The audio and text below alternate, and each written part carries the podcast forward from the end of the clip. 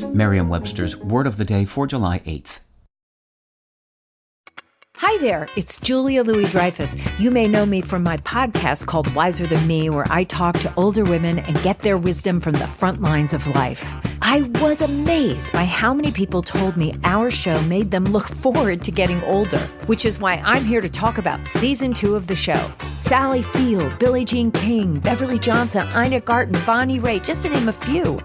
All hail old women. Wiser Than Me season two is out now from Lemonada Media. Today's word is postulate, spelled P O S T U L A T E. Postulate is a verb that means to assume or claim something, such as an idea or theory, as true, especially for the purposes of starting a discussion. Here's the word used in a sentence from Mongabay by Philip Jacobson. Little is known about the Javan ferret badger, such as its primary diet or breeding behavior, although some scientists postulate it's similar to the Bornean ferret badger, burrowing and eating eggs, carrion, invertebrates, small mammals, and fruit when available.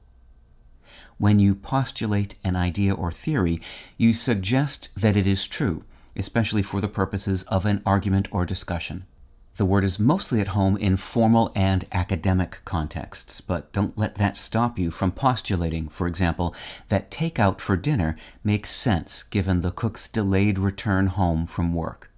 The word postulate also functions as a noun, referring to something that's been postulated, as in a theory based on disputed postulates. Both verb and noun have their source in the Latin word postulare, meaning to assume. With your word of the day, I'm Peter Sokolowski.